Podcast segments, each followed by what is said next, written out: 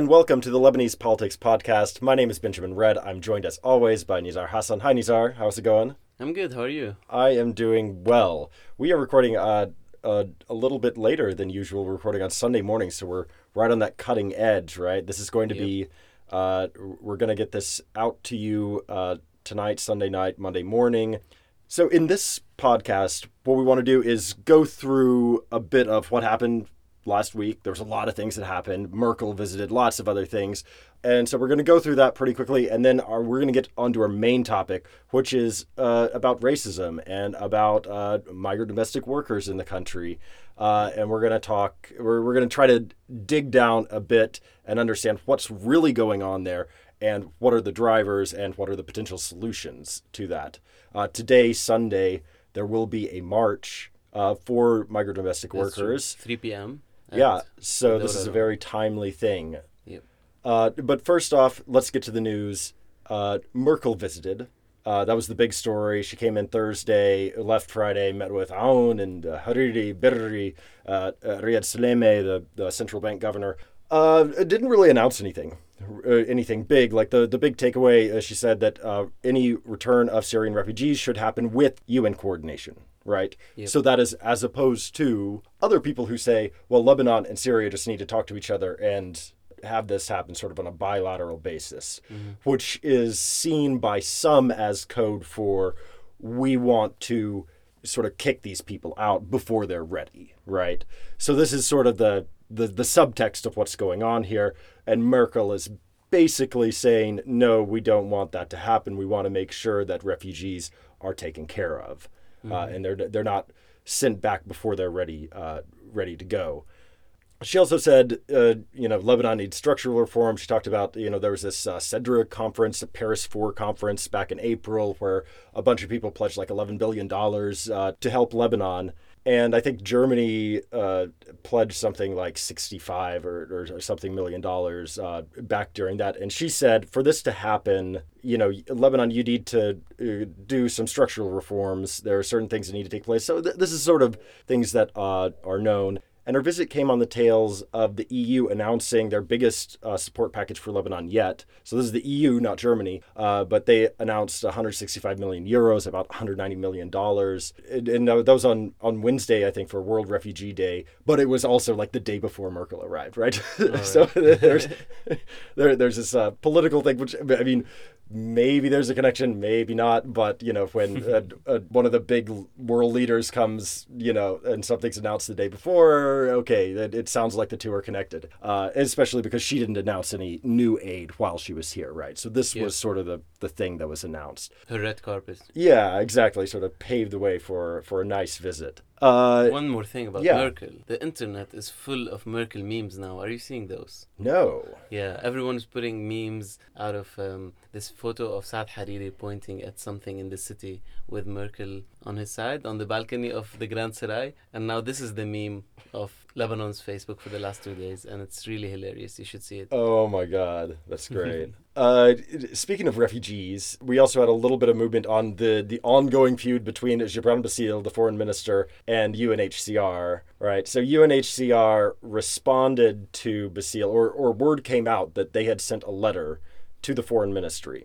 And in that letter, the, the people of the foreign ministry were kind of happy about this, right? Because uh, they saw the letter as a big change in tone Mm-hmm. uh, basically the UNHCR becoming a lot more conciliatory towards uh, Gibran Bassil and his criticisms of them and the way that they had been treating the refugee file. Uh, so there's still a question as to how much substance there is in this UNHCR letter, but definitely the tone has changed, and and so hopefully we'll see something of, of a we'll, we'll see an end come to this uh, problem that was between Bassil and UNHCR. You remember a couple Yep. of weeks ago, Bassil uh, ordered that all of uh, the, the processing for visas be stopped for UNHCR staff, which is a really big deal, right? Yep. Um, so that may be coming to sort of a, a conclusion. We'll see.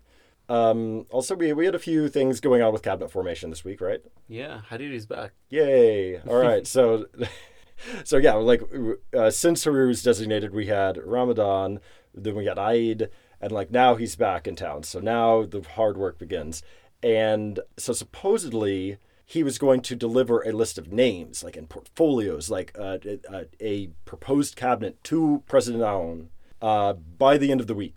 So he met with Aoun on Friday, but that didn't happen. So he didn't deliver this list. Mm-hmm. Supposedly he might be meeting with him again today. We don't know. By the time you listen to the podcast, you will know whether this happened or not. But this might be happening today or soon. Um, also, it seems as though the, the, the PSP, the Progressive Socialist Party for, of Walid Jumblat, and uh, the Free Patriotic Movement, Gibran Bassil, they sort of toned down their rhetoric. It, was sort of sort of at a point where it was there was a concern that it might sort of boil over, and that's a, that's been tamped down for now. Yeah, the, the, it was really escalated though. Yeah, but with without any sort of real uh, resolution of the underlying issue, which is Jumblat wants three seats in cabinet, and the FPM wants one of those uh, Druze seats for Talal Arslan, their ally, and yep. Walid Jumblat's historical uh, enemy. Um, also, we, we had an issue with Iranian visas at the airport, right? It, so, General Security supposedly took this decision where, like, Iranian visas don't necessarily need to be stamped. They can be stamped on, like, a, a entry and exit can be stamped on a separate sheet of paper. Mm-hmm. Um, and so that caused an issue between Abbas Ibrahim, who's saying, like, this is normal, uh, it's not that big of a deal, and uh, Nohad Machnouk uh, of the Future Movement, who was saying, uh, well, we need to look into this and, and stop this. Uh, uh, but it, it's sort of weird because it, it, it emerged later in the week, uh, and this hasn't been verified, but it emerged later in the week that apparently this policy also applied to some Gulf nationals.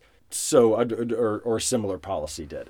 I don't really understand the whole problem here. I, I, guess the the best explanation is that supposedly some Iranians who had a stamp in their passport from Beirut were having a harder time gaining entry or doing something in the West. That's what I've heard as well. Right, which seems kind of weird Right. But I, I, guess maybe an Iranian who flies directly between, I don't know, Paris and Tehran is less suspicious than an Iranian who like goes to Beirut as well. But I, I don't know. It, it seems kind of weak. Like there, yeah. there's something that I'm missing. Probably linked to Hezbollah, but I'm not sure either, to be honest. Yeah. Anyway, we'll see what goes on with that uh, this coming week.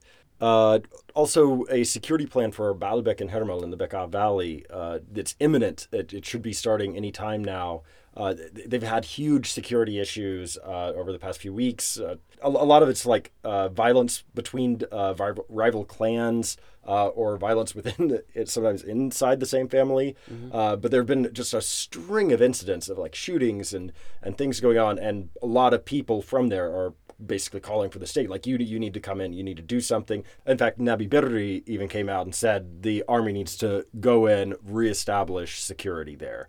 Uh, so we are expecting that to happen anytime. Uh, uh, even last week, we saw the army had started to set up mobile checkpoints, uh, and so we're we're expecting something a, a, lot larger to happen this week.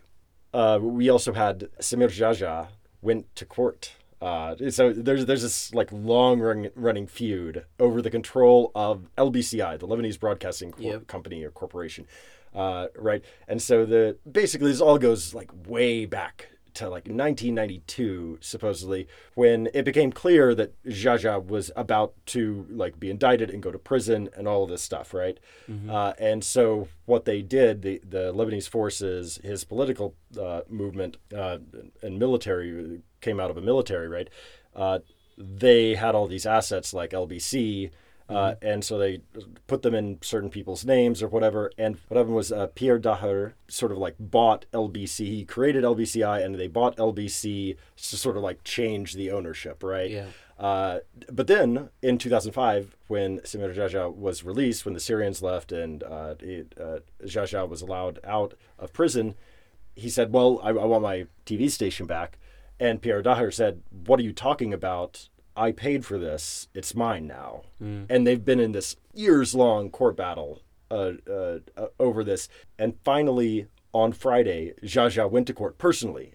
He mm showed up at, at, the Palace of Justice in Beirut uh, to, to argue his case before the judge. You know, so we might see an end of this case soon, huh? Maybe I, I, I wouldn't say soon because the, like they so they heard from uh, the the judge heard from both Geagea and Daher on Friday, uh, and then the court was adjourned until October eighth.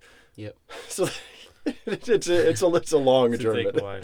Yeah, and of course, since it's the World Cup, we should mention uh, this fun little story. Uh, uh, Lebanon, their football association, uh, uh, at the beginning of the World Cup in Russia, right? They voted on all the FIFA members voted on who's going to host the 2026 World Cup, Yeah. and there were two competing bids. One of them from Morocco, a fellow Arab nation, fellow Arab country, right? Uh, and another one, a joint bid from the U.S., Canada, and Mexico. And the Lebanese uh, Football Association had said beforehand, like, we are going to vote for our Arab brothers. Yeah. Of course, right? Arab solidarity.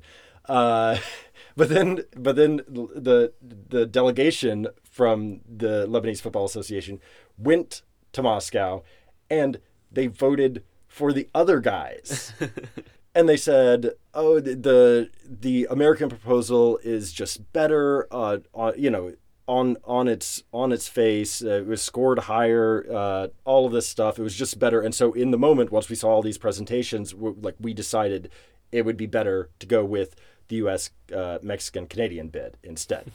and and so that caused a problem. Uh, uh, and we have the sport, uh, uh, youth and sports minister Mohammed Fneish, Hezbollah guy.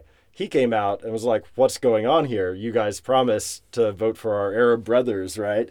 Uh, but here's the thing: politicians aren't supposed to get involved in these things, right? And so w- when Fneish came out and said this, like he was very careful. He didn't say like, "I demand," "I expect," anything like that.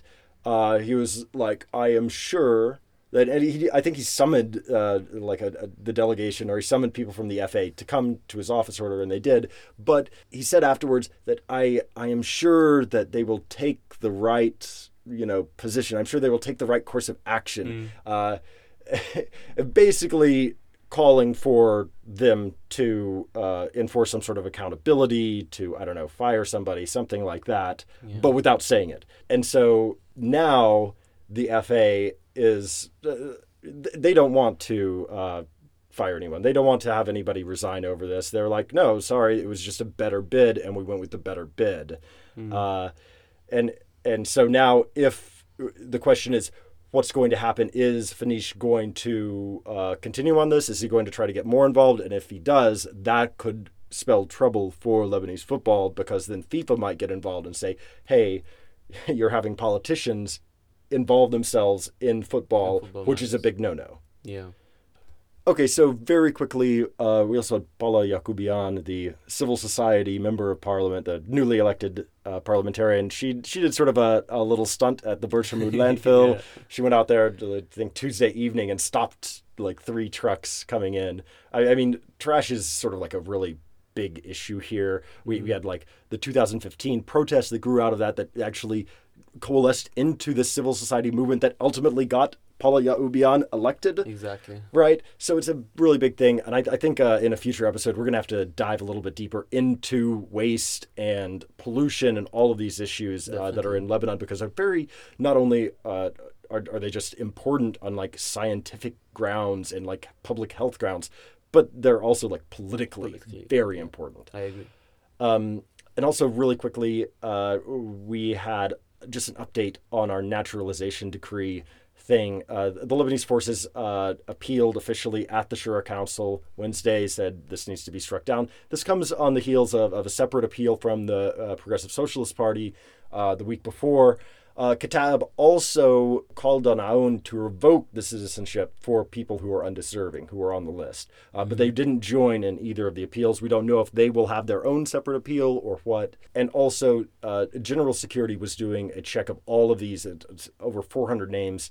Uh, they were supposed to finish the report by the end of the week. I've not heard anything yet. Uh, but earlier in the week, there was this uh, rumor going around that like 50 names were reported to have been struck. And I'm not sure what this means in terms of process.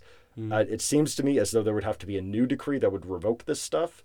Uh, because this decree has been signed by all of the relevant authorities, but w- we'll see how the politicians deal with this, Yeah. how they strike these names from a decree that has already been, you know, signed by everyone. That's true. Okay, so that's the news of the week, and we will keep you informed in coming weeks of, of all of the things that happen with, with these stories. But this week, we want to talk a little bit about racism and domestic workers in the country, right? Yep. we have news about racism this week. Um, there was a Sudanese toddler who was only 21 months who was kicked out of his nursery because the mother of another child threatened the nursery that if they don't kick him out, she would um, mobilize other parents to withdraw their kids from the nursery because the kid is black and she doesn't want her child to be.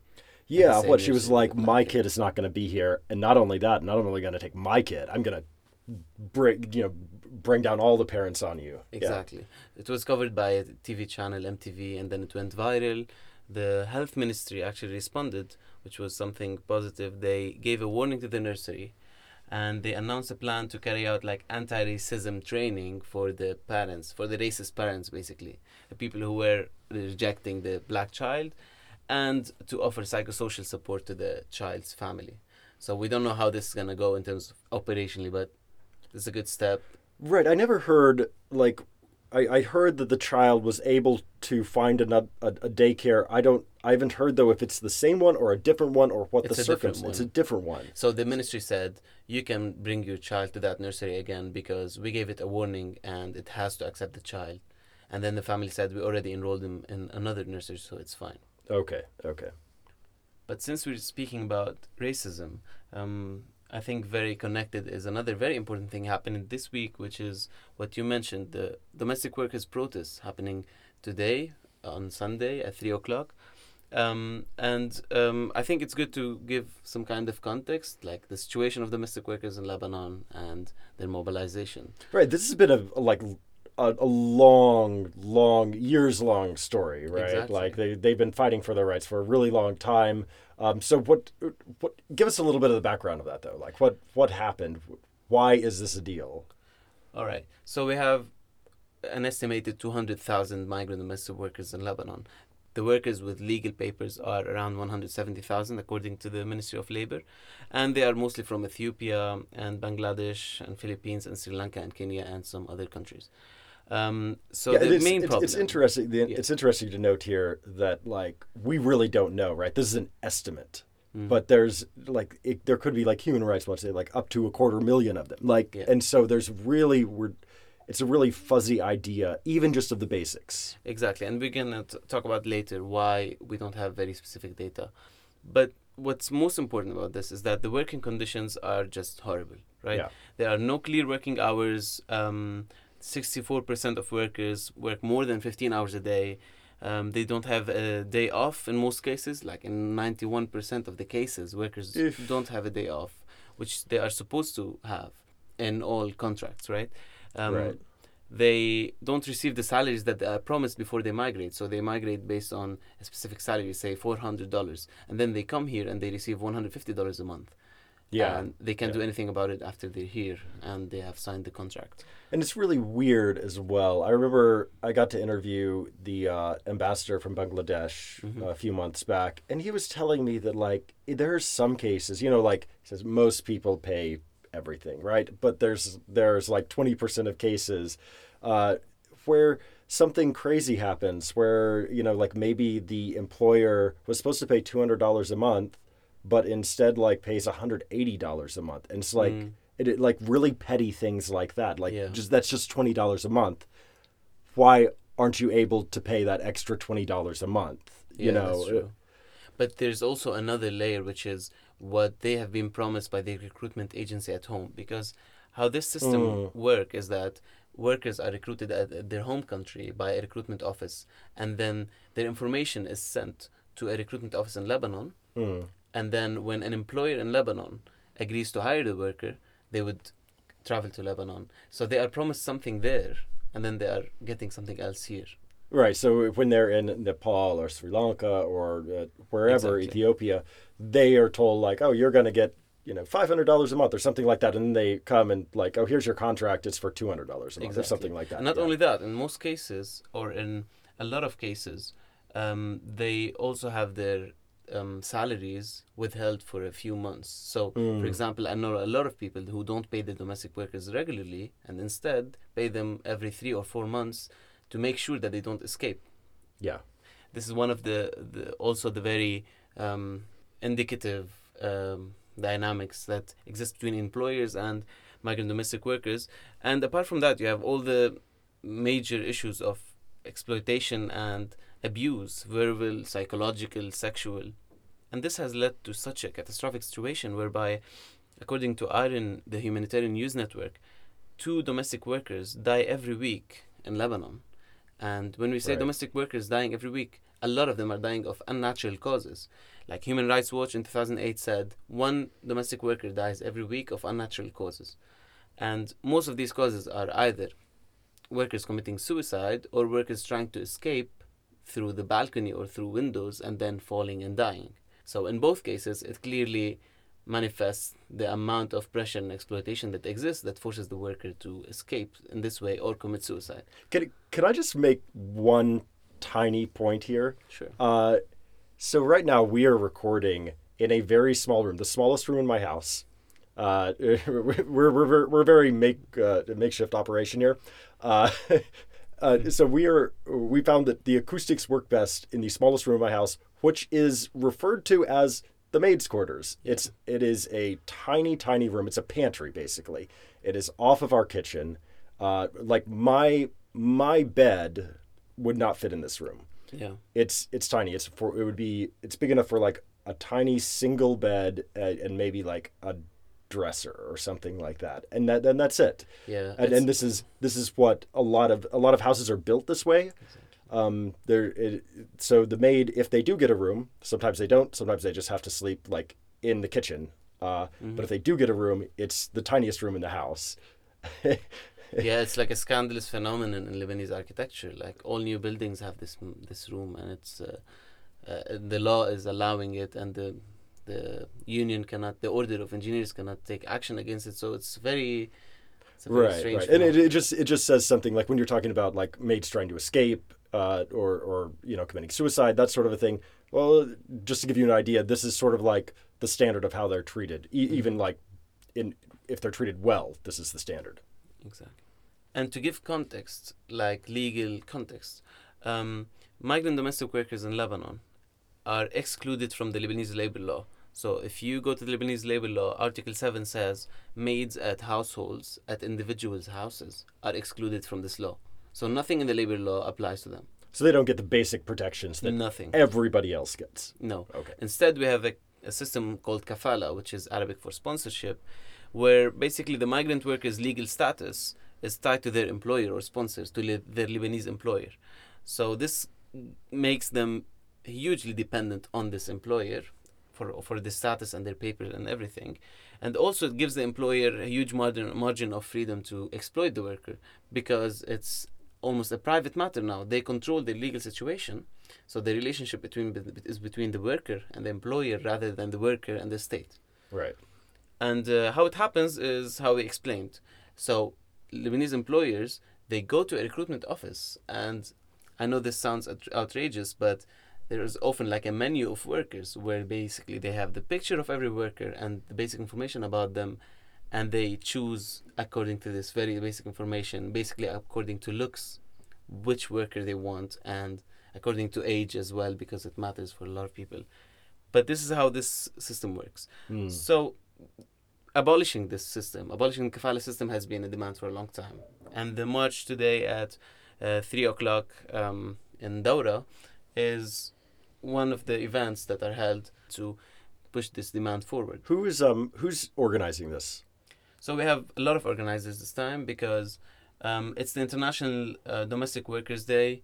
Uh, it was actually on 16th of June, um, but the the demonstration is held today, and it's organized by the anti-racism movement, Amnesty International, KAFA, uh, Insan, and a lot of uh, local organizations and international uh, organizations in Lebanon.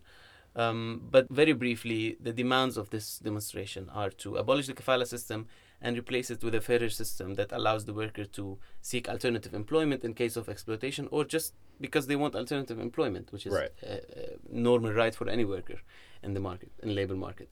Right, and it, if, if you if you want like a, a real labor market, it would make sense to make that reform, right? So Exactly. that that that puts the uh, employers in a position of competing with each other. We're like, oh, well, I really like this mate, so I'll pay you fifty dollars more per month if you come to work for me. Like right now, that doesn't really that can't really happen, or it, it not formally, right? Not formally, exactly. Yeah. And the other demand is uh, to stop the administrative detention of domestic workers who are victims of violence and exploitation.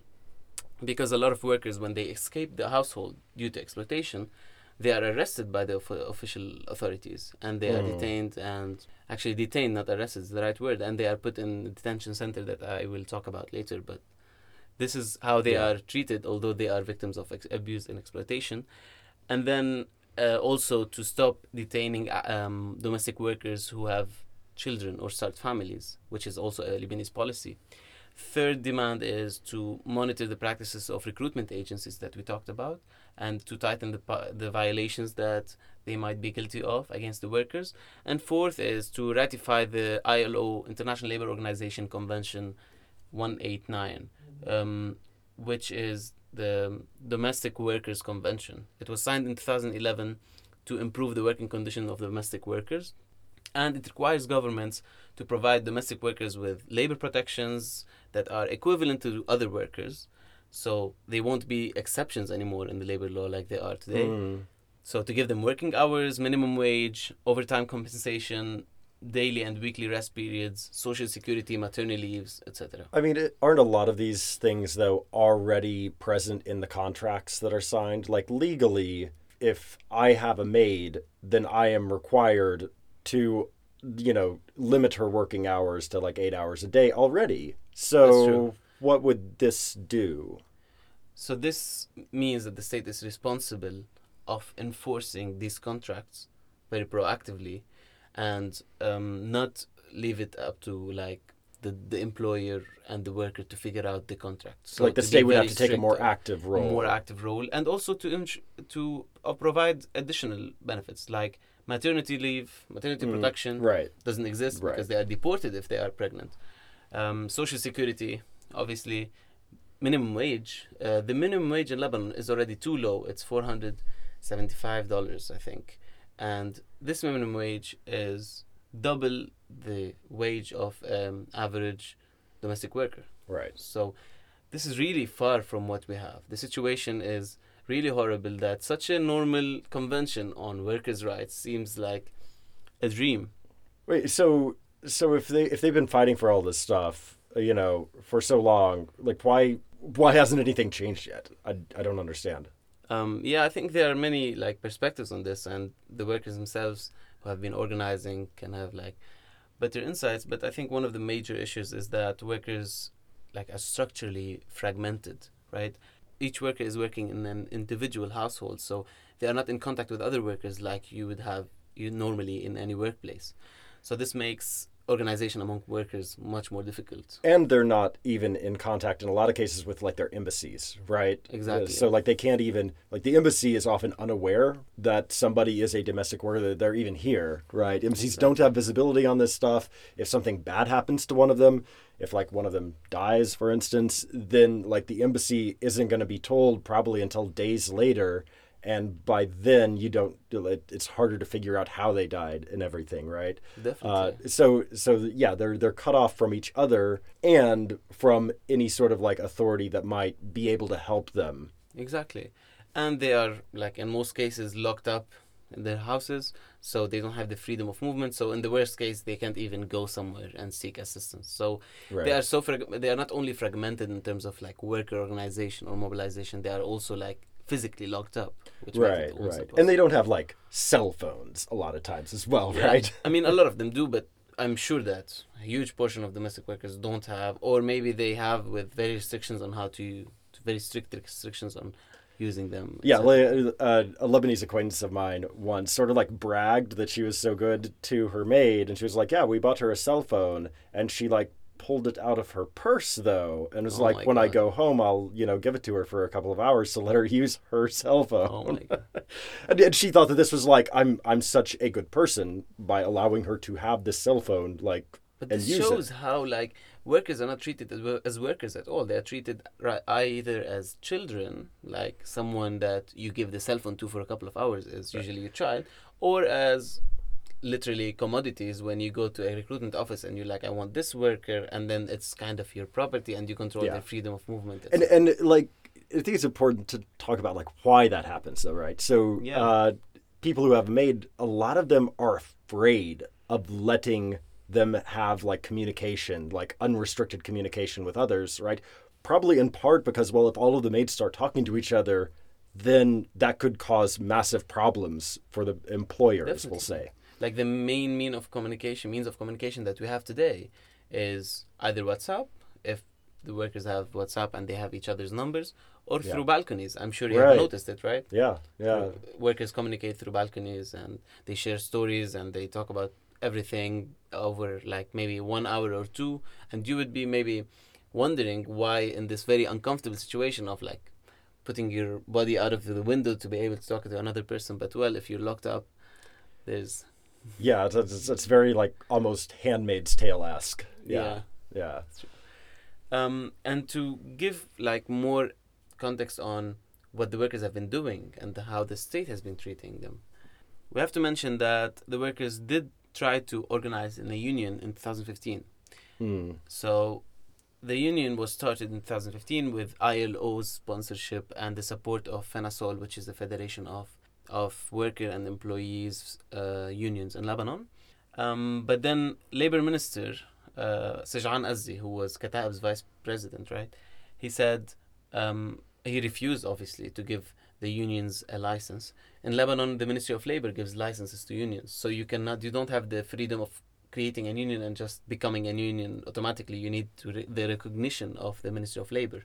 So he rejected, and he said, "Well, if we give them the right to unionize, imagine now all of these other foreign workers asking for the right to unionize." And he's like, "Maybe we'll have a union for Filipino workers and uh, a union for Ethiopian workers." And he was talking about it like as a dystopian thing to happen, not as a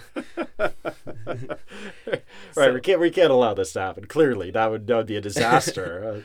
So it was a bit embarrassing, very embarrassing.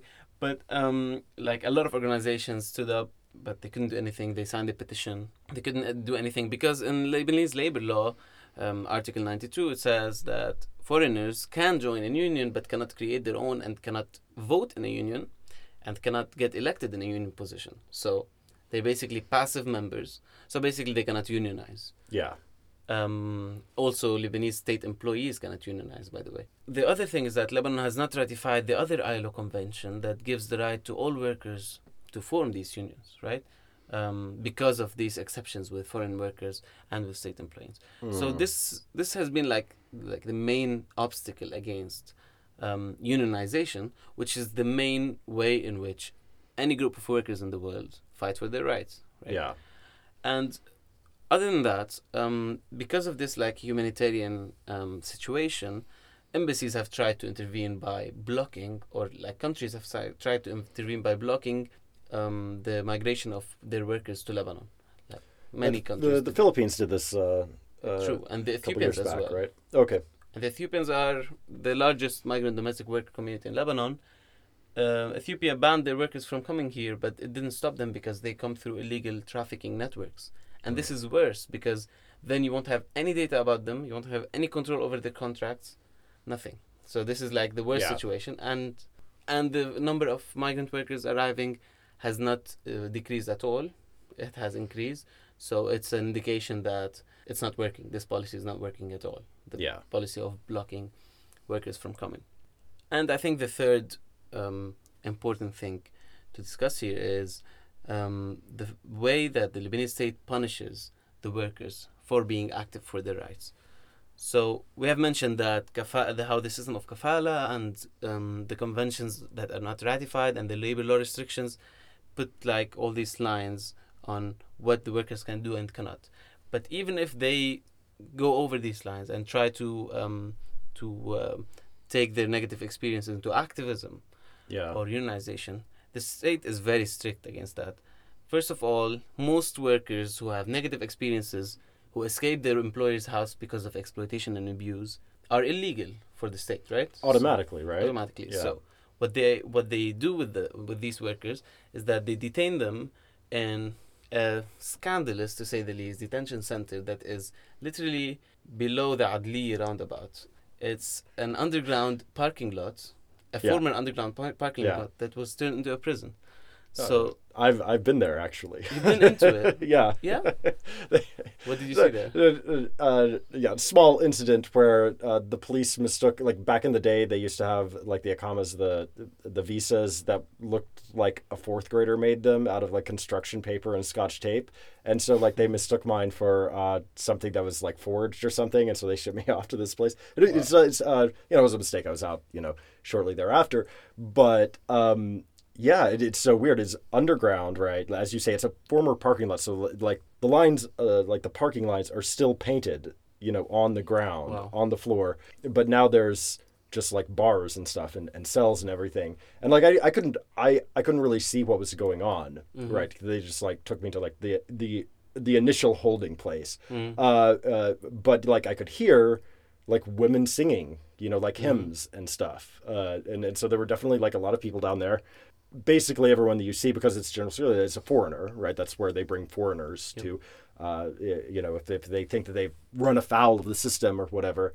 Um, and yeah, there there were just like weird stories. Like uh, I, I met one guy there who I forget. I want to say he was from Seychelles or something like that, and he was just like, "Yeah, I've been here for." I think he was there for over a year or something, and like he just couldn't. He didn't have documentation to like show things, and that like there was just no hope in sight for him getting out of there. And this place is, as you say, it's underground, So which has means there's no light. no light and no fresh air, right? Exactly, exactly. So if you're there, I mean, imagine not seeing sunlight for over a year. That's that's the situation of a lot of these people there. It's horrible. And I've read that they also don't have proper beds, so they have these very bad um, mattresses. There was like a they- mattress on the floor. Yeah. Was- And the prison has, or the detention detention center has three times its capacity. So there's absolutely nothing good about this, and it's absolutely scandalous. But for a lot of reasons, maybe related to to racism and other things that we can talk about. And uh, by the way, not only are they detained, a lot of them are deported because of their activism. So we had two union leaders arrested in 2016 based on their activism within the union that we mentioned, and one of them, the main um, kind of uh, figure, Sujana Rana, was deported uh, because of her activism, and her colleague Roja Limbu was arrested. Um, so this is the other method of punishment that the state is using.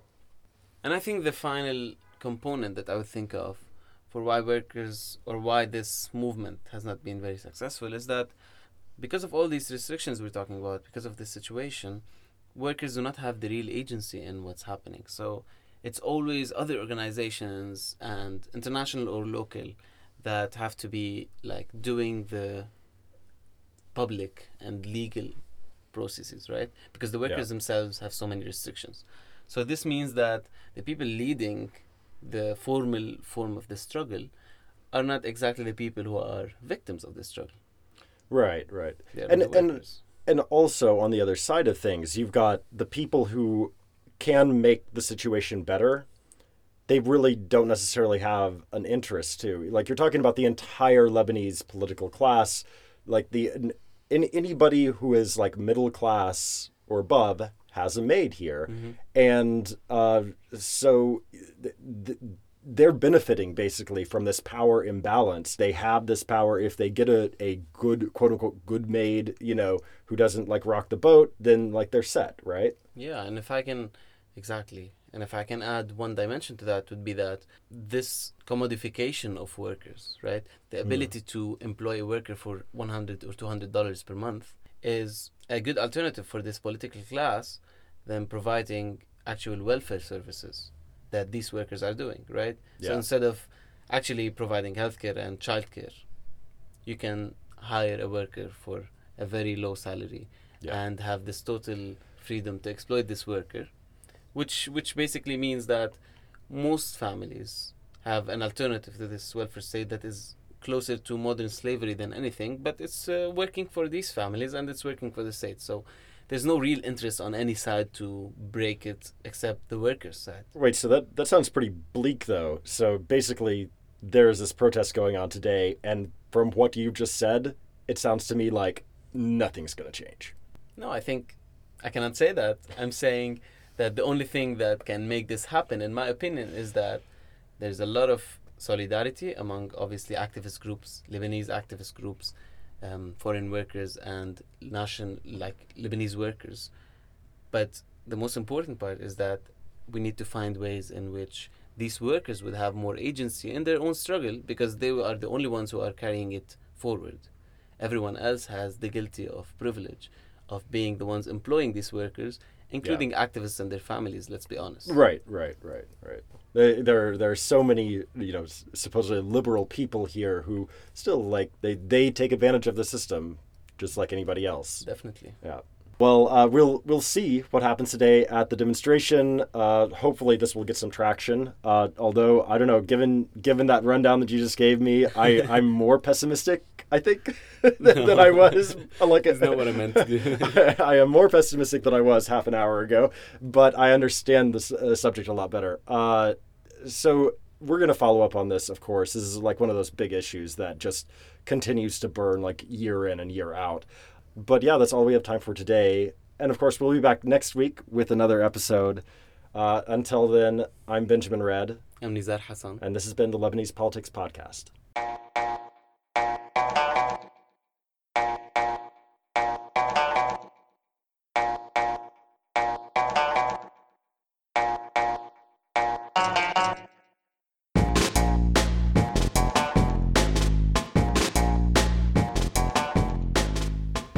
The Lebanese Politics Podcast is brought to you by myself, Nizar Hassan, Benjamin Redd, produced behind the scenes by Susan Wilson, and the music is by Omar El Fil.